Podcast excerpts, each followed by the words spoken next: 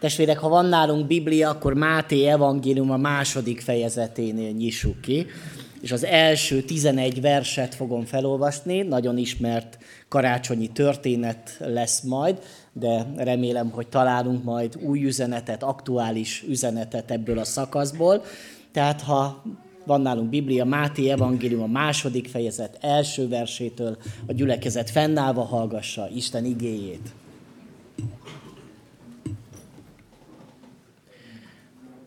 Amikor Jézus megszületett a júdeai Betlehemben, Heródes király idejében, íme bölcsek érkeztek napkeletről Jeruzsálembe, és ezt kérdezték, hol van a zsidók királya, aki most született? Mert láttuk az ő csillagát, amikor feltűnt, és eljöttünk, hogy imádjuk őt. Amikor ezt Heródes király meghallotta, nyugtalanság fogta el, és vele együtt az egész Jeruzsálemet összehívatta a nép valamennyi főpapját és írástudóját, és megkérdezte tőlük, hol kell megszületnie a Krisztusnak. Azok ezt mondták neki, a judai Betlehemben, mert így, így írta meg a proféta. Te pedig Betlehem Júda földje, semmiképpen sem vagy a legjelentéktelenebb Júda fejedelmi városai között, mert fejedelem származik belőled, aki legeltetni fogja népemet, Izraelt. Ekkor Heródes titokba hivatta a bölcseket, pontosan megkérdezte tőlük a csillag feltűnésének idejét, majd elküldte őket Betlehembe, és ezt mondta. Menjetek el, szerezzetek pontos értesüléseket a gyermekről, mihegy pedig megtaláljátok, adjátok tudtomra, hogy én is elmenjek és imádjam őt. Miután meghallgatták a királyt, elindultak, és ime a csillag, amelyet láttak feltűnésekor, előttük ment, amíg meg nem érkezett, és akkor megállt a fölött a hely fölött, ahol a gyermek volt. Amikor meglátták a csillagot, igen nagy volt az örömük. Bementek a házba, meglátták a gyermeket anyjával, Máriával, és leborulva imádták őt. Kinyitották kincses ládáikat, és ajándékokat adtak neki, aranyat, tömjént és mirhát. Mivel azonban kijelentést kaptak álomban, hogy ne menjenek vissza Heródeshez, más tértek vissza hazájukba. Imádkozzunk. Úr Jézus, köszönjük neked, hogy a legnagyobb utat te vállaltad azon a karácsonyon, amikor a mennyből eljöttél erre a földre, amikor levetetted a isteni mi voltodat, és emberré lettél, és egy csecsemő képében születtél meg, egy családban. És köszönjük neked, Uram, hogy a te megjelenésed az vonzotta azokat az embereket, akik akkor is kerestek téged, és a te megjelenésed ma is vonza azokat, akik keresnek, akik keresik az igazságot, az élet értelmét, a boldogságot, téged magát, szeretnénk Istenünk, hogyha most ezen az Isten tiszteleten is ott lennénk a Te vonzásodban. Vedd el, Uram, a mi közönyünket, a fáradtságunkat, a mindenféle más dolgokat, Uram, ami leköti a mi figyelmünket.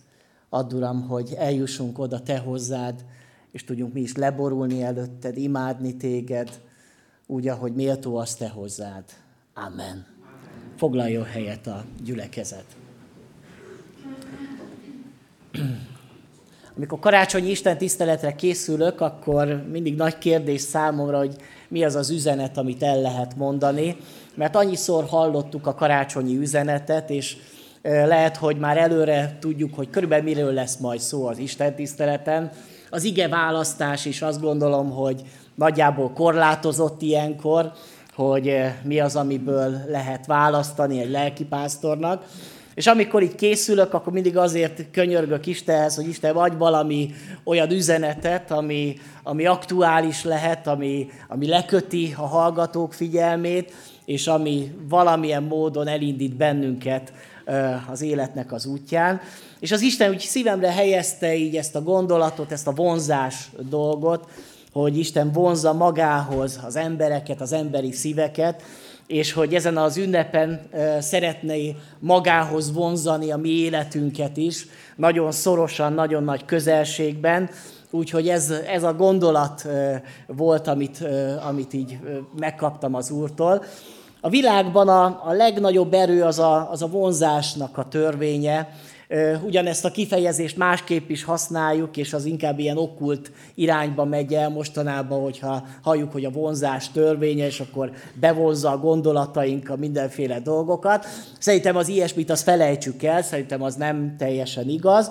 Viszont azt látjuk és tapasztaljuk, hogy igenis a vonzás az működik a fizikában, hiszen az az erő, ami itt minket a Földön tart, az a gravitációnak a törvénye, Hát mi is vonzuk valamennyire a Földet, de hát a Föld az sokkal jobban vonz bennünket, és hogyha földobunk valamit, akkor az biztos, hogy vissza fog esni, és ennek az az oka, hogy a, a Föld vonzza a tárgyakat. De nem csak a, a Földön, hanem az egész univerzumot összetartó erő, az a vonzás törvénye, a gravitáció törvénye, ha nem lenne gravitáció, akkor szétesnének a, a, az égi testek, és nem lenne a, a Föld a, a nap körüli pályán, hiszen akkor kiszabadulna, és csak úgy menne a semmibe, vagy valamerre. Isten úgy tervezte a világot, hogy legyen a vonzásnak törvénye.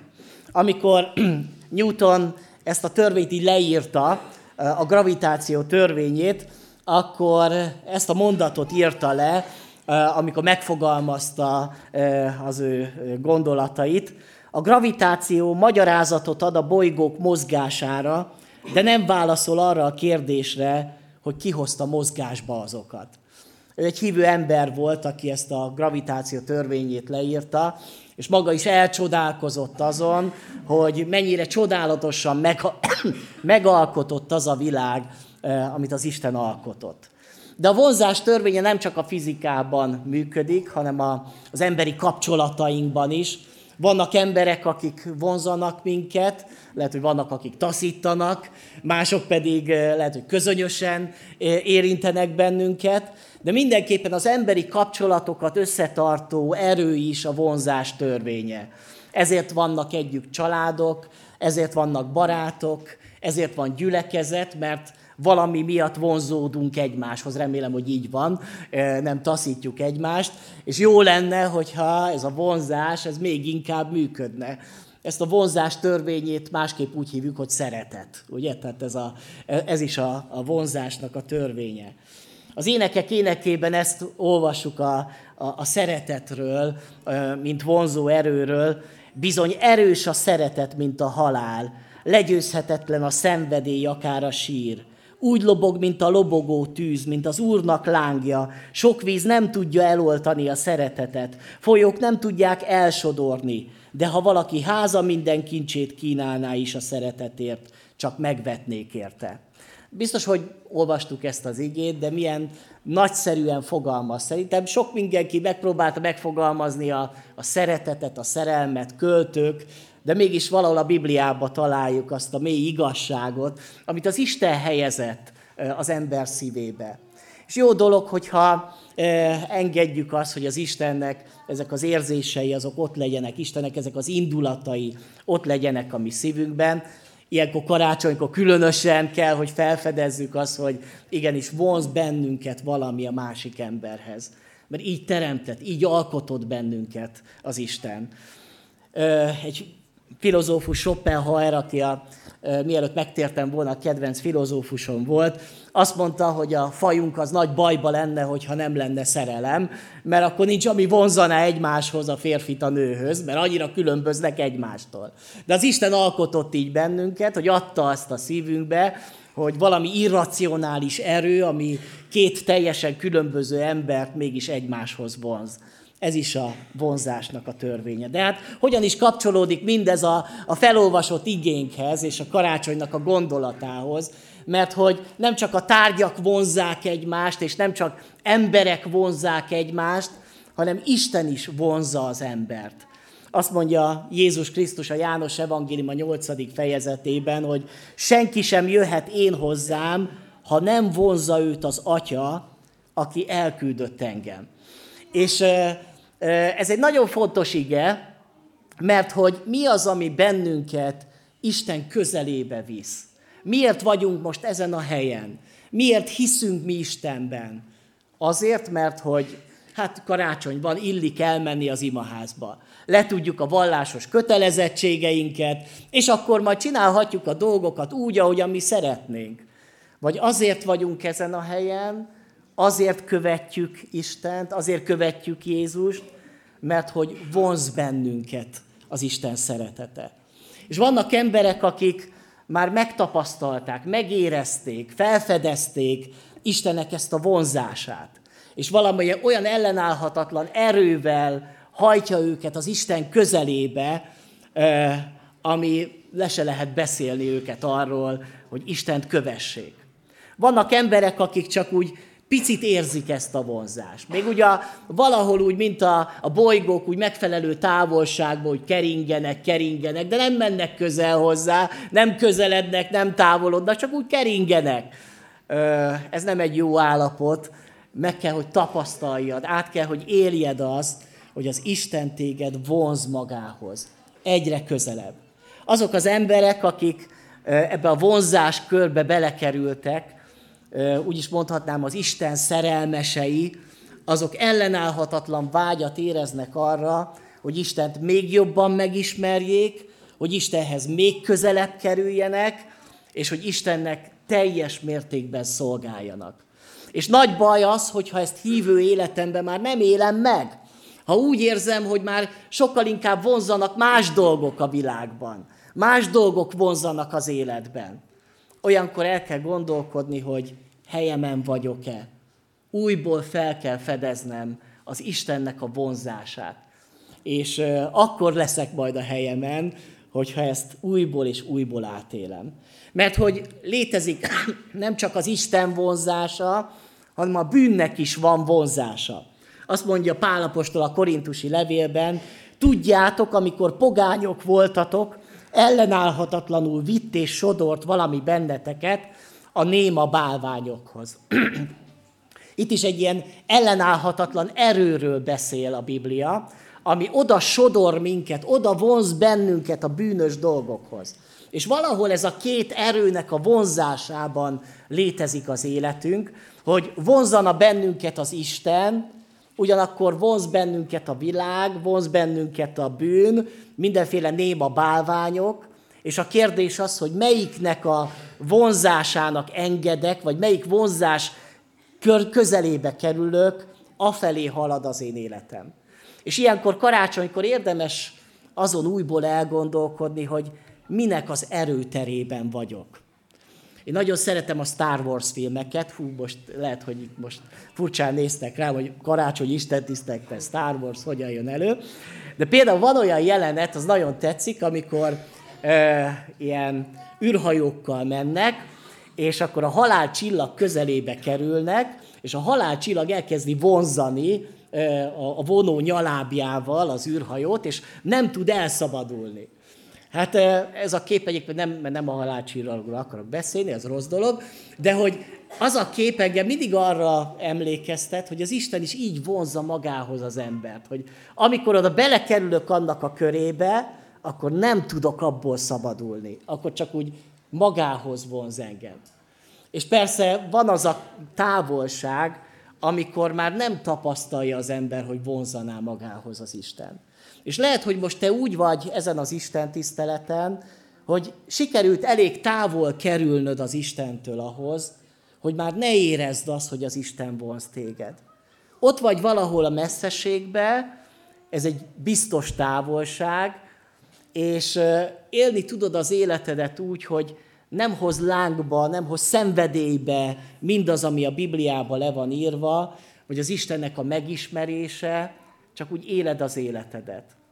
És azt mondom, hogy ez nem egy jó állapot. Ebből akar az Isten téged kimozdítani. Azt mondja Ezékiel, mivel törvényeimet megvetettétek, nem követték rendelkezéseimet, és a nyugalom napját meggyalázták, mert bálványaikhoz vonzódott a szívük. Ez nem elég ünneprontó ige, ugye? Tehát, hogy nem egy szép ige, de azt az állapotot írja le, ami sok-sok embernek az életében jelen van. Hogy az Isten vonzana bennünket, az Isten szeretne magához ölelni bennünket, betölteni az ő örömével, az ő szeretetével, és az emberek inkább a néba bálványokhoz vonzódnak, és az Istentől eltávolodnak. és ebből aztán következik, hogy nem követik a rendelkezést, a nyugalom napját meggyalázzák, ugye ez azt jelenti, hogy nem járunk ugye alkalmakra, istentiszteletre, mert akkor is fontosabb dolgaink vannak, és mindig vannak kifogások, ugye család, fáradt vagyok, munka van, meg sok-sok minden van, de az az ember, akit az Isten vonz, az minden akadályt le fog győzni, mert nekem Isten közelébe kell lennem. Az a kérdésem, hogy érzed-e ezt a vonzását ma az Istennek? Vagy ott vagy, és akkor azt gondolod már, hogy hú, már milyen sokáig tart, már egy órája itt vagyunk, ha elmentünk volna a katolikusokhoz, már vége lett volna. Ö, vagy úgy vagy itt, hogy Uram, akarom, akarok még többet belőled. Akarok oda menni hozzád, akarok szemlélni téged, szeretnélek téged imádni ezen az ünnepen. Ez az ige már elhangzott ezen az Isten tiszteleten, Gyuri ezt olvasta föl, a Filippi levélből, nem mintha már elértem volna mindezt, vagy már célnál volnék, de igyekszem, hogy meg is ragadjam, mert engem is megragadott a Krisztus Jézus. E, Pálapostól is arról beszél, hogy amiért ő Pálapostól, az nem azért van, mert hogy ő kapott egy ilyen munkaköri leírást, hogy mi az ő feladata, hanem megragadta őt az Isten szeretete. Magához vonzotta őt Jézus Krisztusnak a szeretete. És ebből a vonzásból ő nem tud, és nem is akar kiszabadulni, és ebből következik az, hogy ő igyekszik azért, hogy a célba érjen, hogy az Istennek szolgáljon, mert az Isten ragadta meg az életét. És pontosan ez az, ami történhet velünk karácsonyon hogy Isten megragadja újból a te életedet, a te szívedet.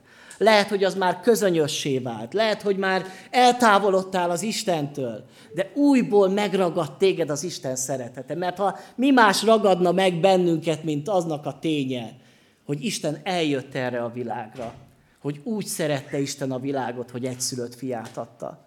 Ha ez se ragadja meg a szívedet, az életedet, akkor te nagyon elveszett és bűnös ember vagy akkor igazán szükséged van, akkor még inkább szükséged van Jézus Krisztusra, az ő szeretetére. És hogy jön ez mindez a felolvasott történethez?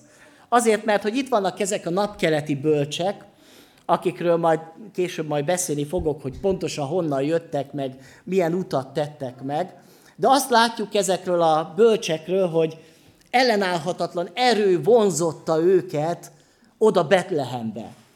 Készek voltak arra, hogy óriási távolságot tegyenek meg, rengeteg időbe telt mindez az utazás, hiszen akkor még nem volt repülőgép, még autó se volt, biciklisvel se nagyon jártak az emberek, nem is nagyon tudtak volna ott a ö, sivatagba közlekedni biciklivel, ö, hanem jöttek ők gyalog, meg teveháton, meg szekérrel, nagyon lassú volt ez az utazás. És nem mondjuk azt, hogy ezek a napkeleti bölcsek biztos, hogy nagyon ráérős emberek voltak, ha más dolguk se volt, mint hogy menjenek ugye Betlehembe. Hát ők aztán igazán elfoglalt emberek voltak, hiszen a szakmájuk az valószínűleg királyi tanácsadók voltak, és rengeteg sok feladattal rendelkeztek. De készek voltak mindent félretenni az életükből, és azt mondani, hogy nem tudjuk, meddig fog tartani ez az út. Még azt se tudjuk, hogy pontosan hová fogunk megérkezni, de megyünk, mert vonz minket az Isten szeretete. És szeretnénk találkozni azzal a messiással, azzal a királlyal, akit az Isten küld el erre a világra.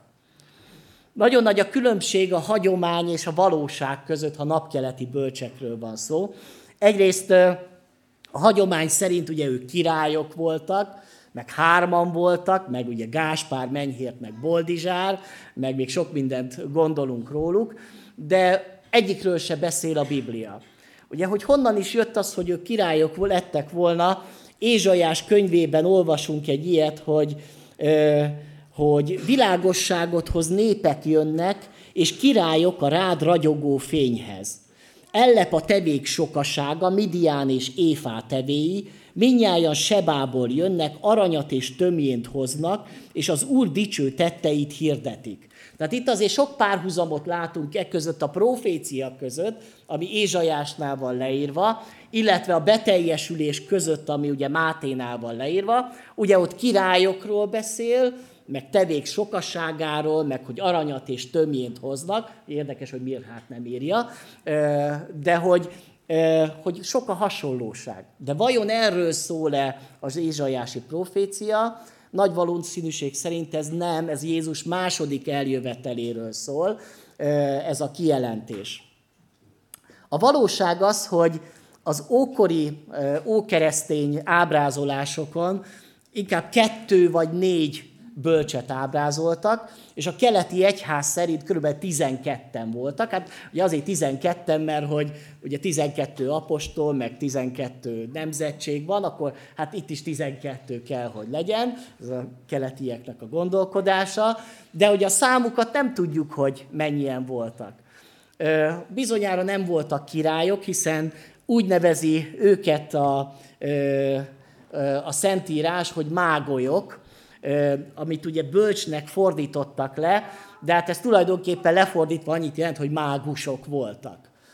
Innen következik az, hogy ezek az emberek nem voltak mások, mint mét perzsa papok, akik nagy valószínűség szerint zoroasztrista hitben hittek, hát ez most sokat nem mond nekünk. A zoroasztrizmus egy egyisten hitű vallás, még a mai napig is létezik, és az Istenüknek a nevét valószínű ismerjük, mert egy autómárka. Az Istenüket úgy hívják, hogy Ahura Mazda. Ugye? Tehát akinek mazdája van, az ilyen pogány istenséget vezet. Úgyhogy rögtön cseréljétek le egy Toyotára. Na jó, ez csak vicc volt. Tehát ez a zoroasztrista vallás.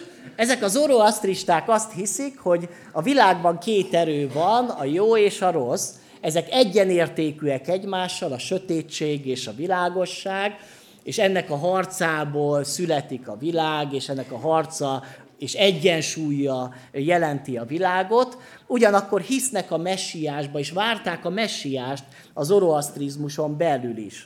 És hát hisznek ők a csillagjóslásban is, az eget is szemlélik, és abból következtetnek a földi eseményekre. Tehát mindenképpen egy idegen vallás, a Biblia világától nagyon távoli vallás, vannak közös pontok, de mégis ez egy pogány vallás. És mi az, ami érdekes ebben a történetben, hogy Isten ezeket a pogány embereket mégis megragadja az ő szeretetével. És ez egy nagyon nehéz kérdés, hogy hogyan működik Isten, vagy hogyan ö, szólítja meg Isten a más vallásokban élő embereket. Hogy egyedül ugye csak a kereszténységet tartjuk az üdvözítő vallásnak, de tud-e az Isten megszólítani embereket, mondjuk egy muszlim környezetben, egy buddhista környezetben, egy hindu környezetben. És azt látjuk ebben a történetben, hogy Istennek a hatalma és szeretete az túl nő és túl nyúlik mindenfajta korláton, és mindenféle emberhez eljut. Még azokhoz az emberekhez is, akik teljesen más hittel, teljesen más elképzelésekkel rendelkeznek, de valamilyen homályos ismeretük van Istenről, és azokon a homályos ismereteken keresztül vonza magához Isten az emberi szíveket.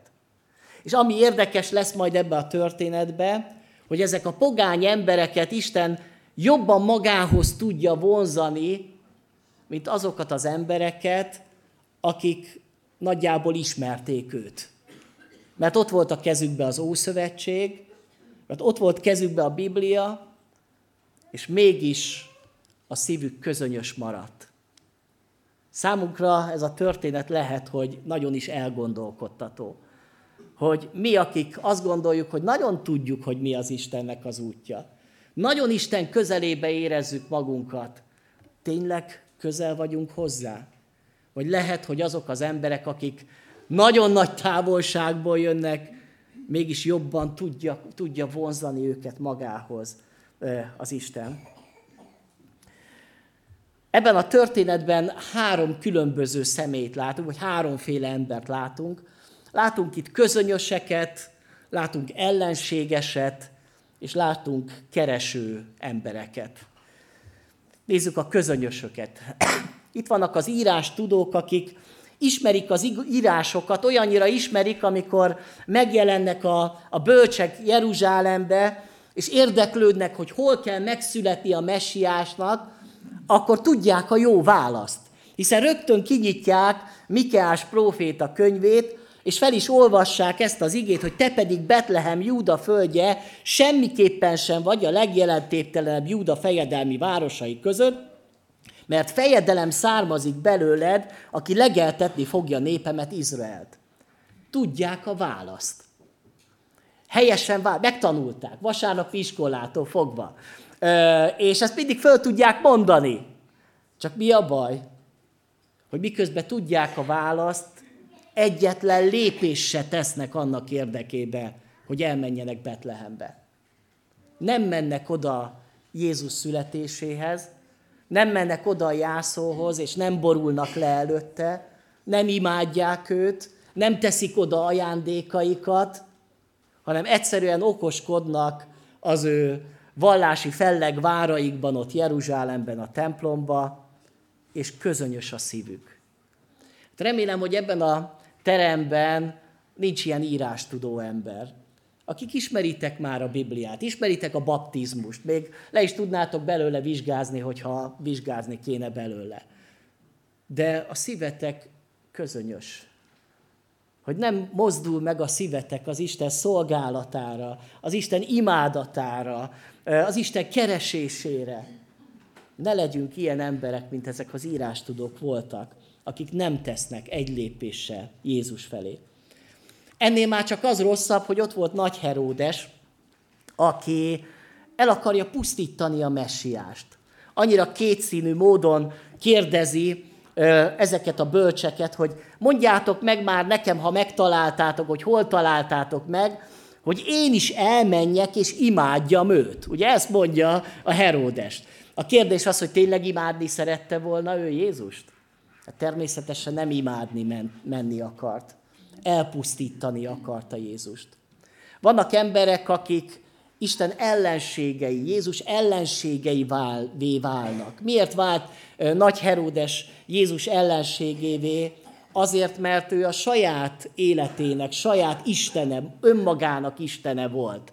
Ő azt gondolta, hogy nincs nálam nagyobb. Az a hatalom, ami az enyém, azt féltem mindenkitől, és mindenkit ellenségnek látok, aki, aki valamilyen nagyobb hatalommal rendelkezik. Én nekem senki ne mondja meg, hogy mit tegyek, én vagyok az Úr az életem felett.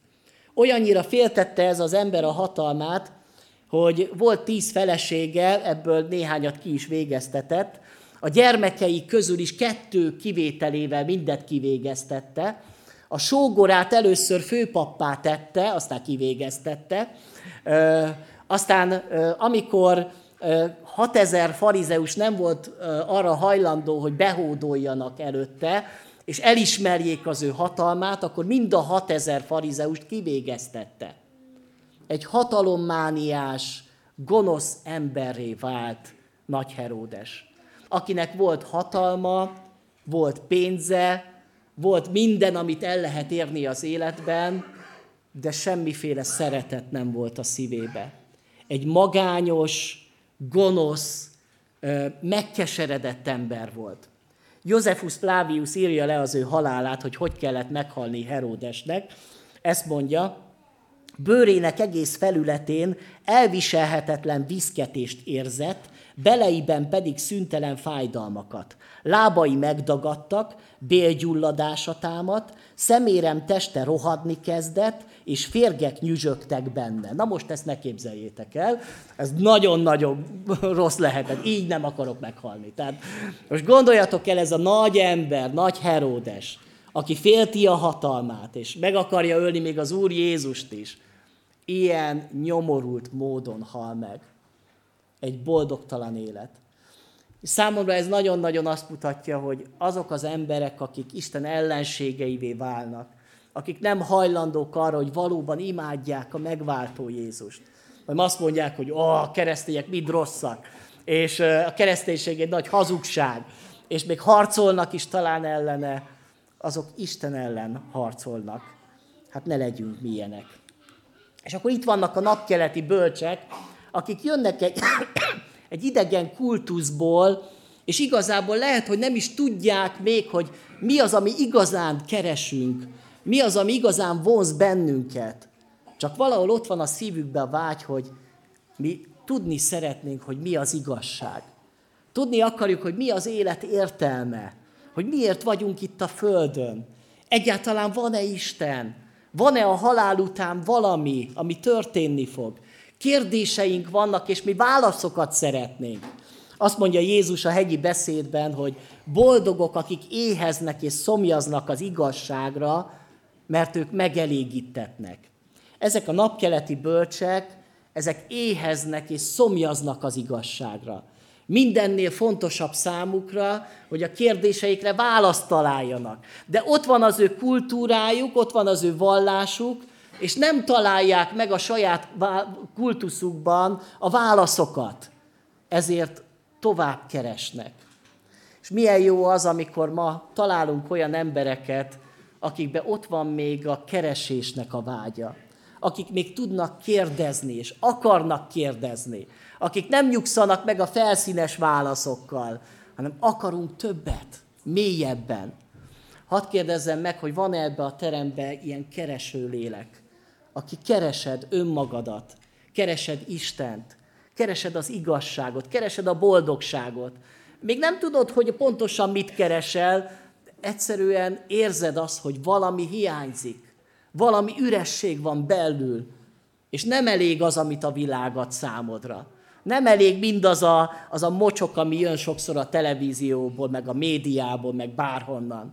Kevés. Többre vágyom.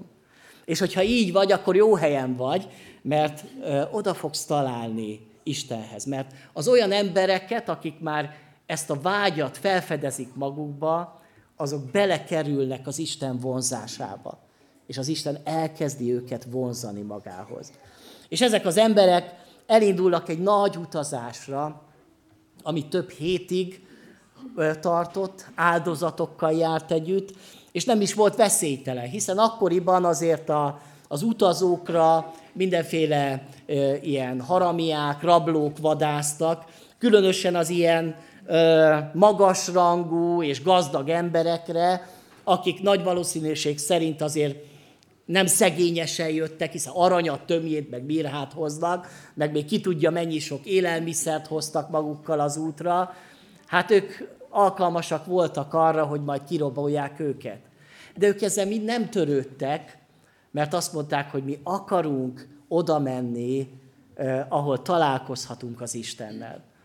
És eh, ez az, amikor valaki érzi a vágyat az Isten vonzását, érzi az Isten vonzását, hogy nem számít, hogy ez mibe fog kerülni, nem számít az, hogy milyen hosszú lesz az út, milyen fárasztó lesz az út, de én megyek, mert meg akarom találni őt. És itt van egy nagyon érdekes dolog, hogy egy csillagot küld nekik az Isten, ami vezeti őket egészen Betlehemig.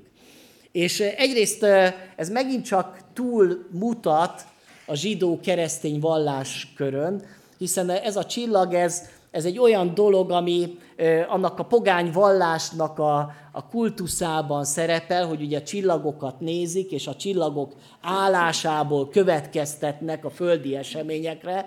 Ma is vannak olyan emberek, akik ilyen horoszkópokba hisznek, és azt gondolják, hogy ha így állnak a csillagok, akkor nekem jó napom van, ha úgy állnak, akkor rossz napom lesz.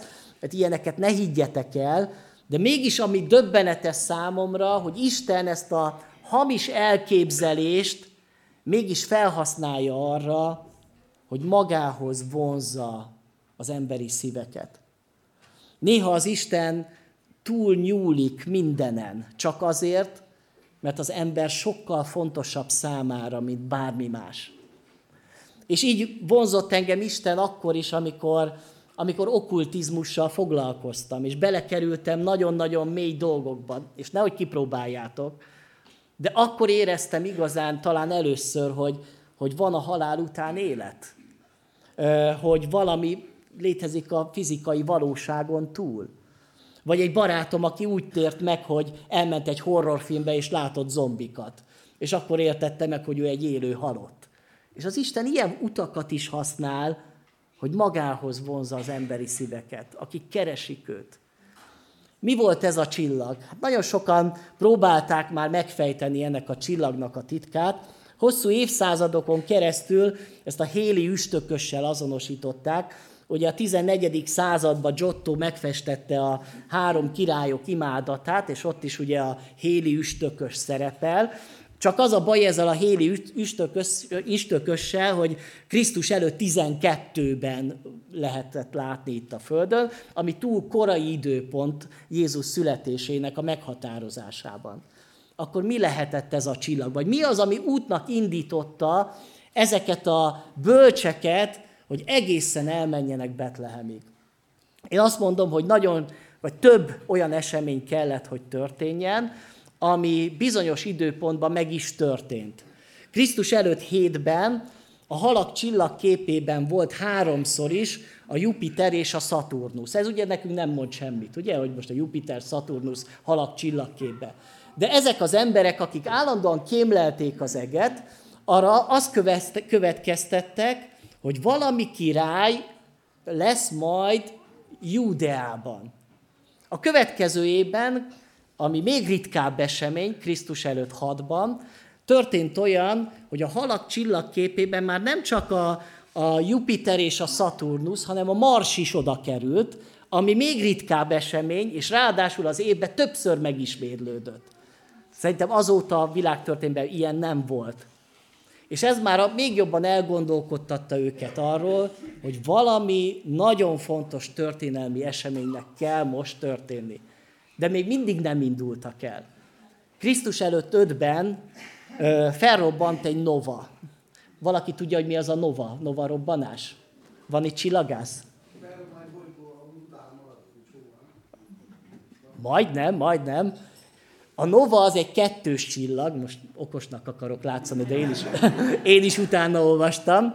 Szóval ez egy kettős csillag, ahol van egy óriás csillag, meg egy törpe.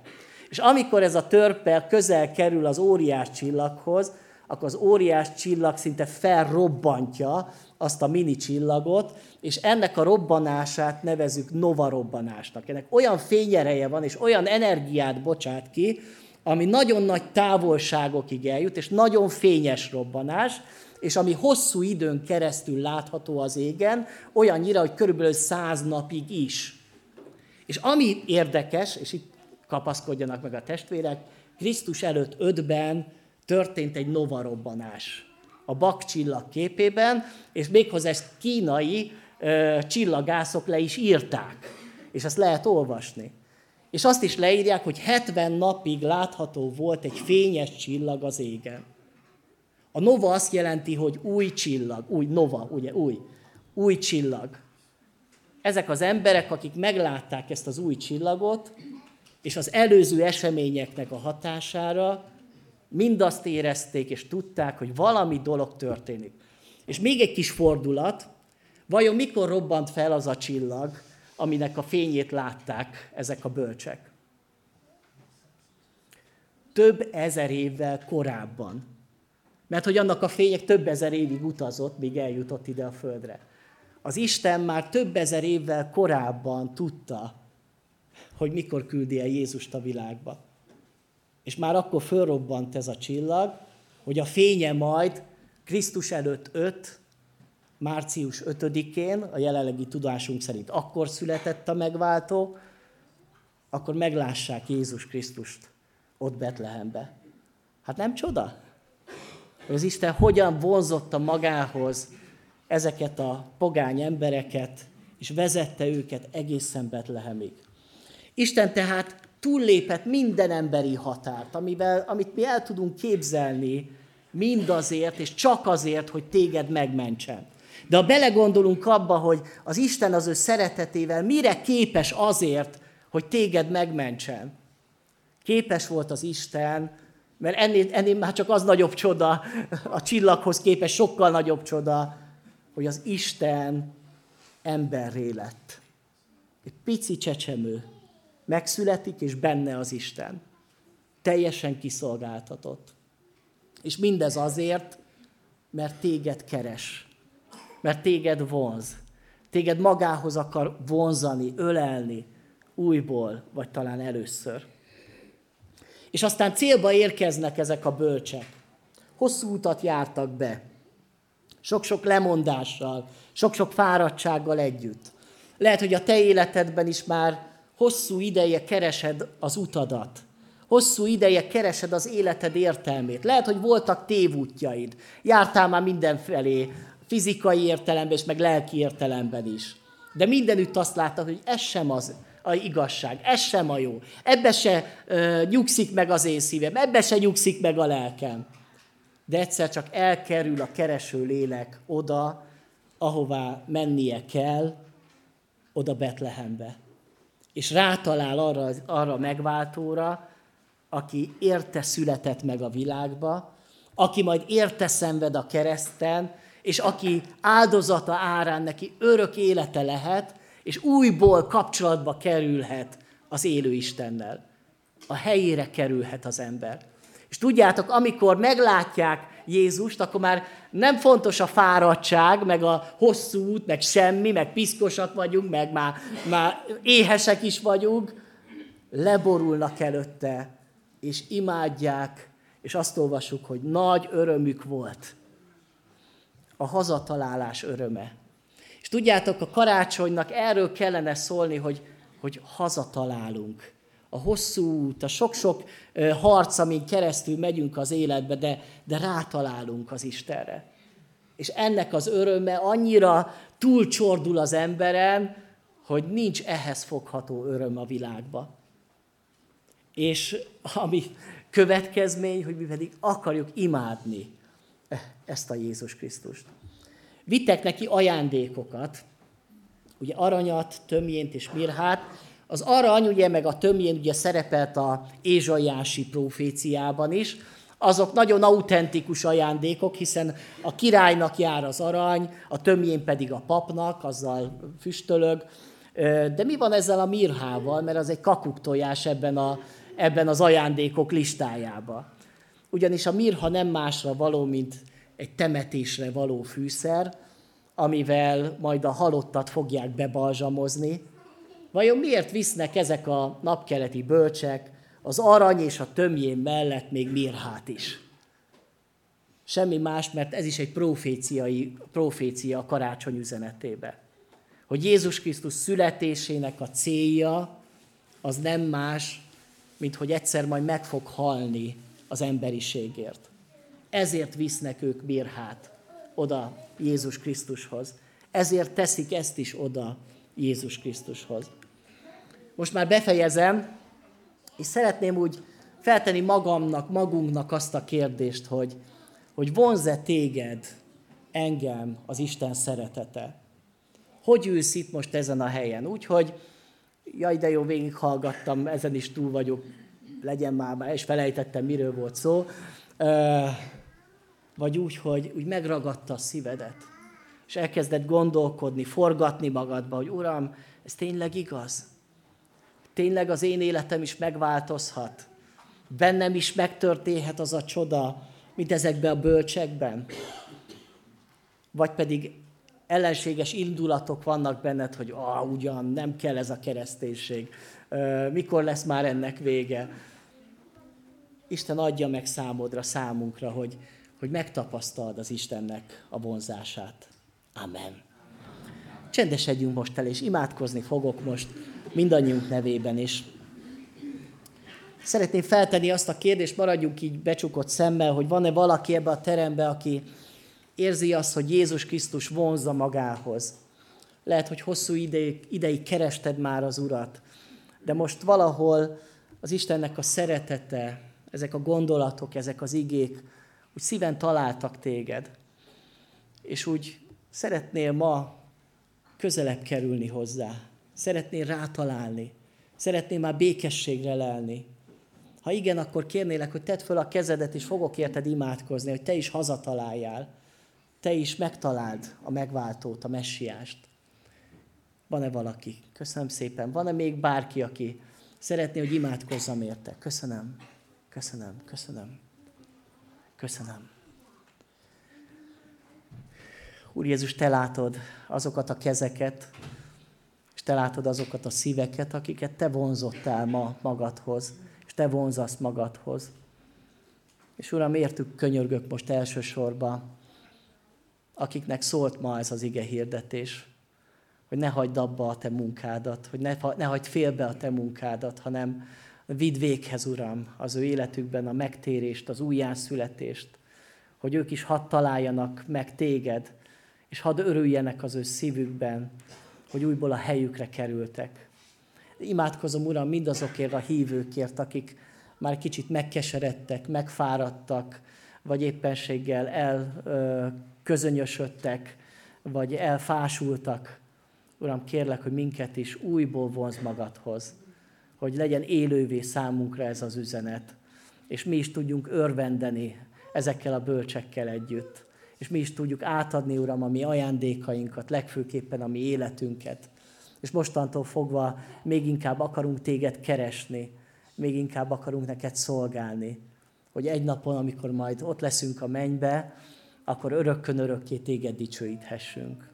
Amen. Amen.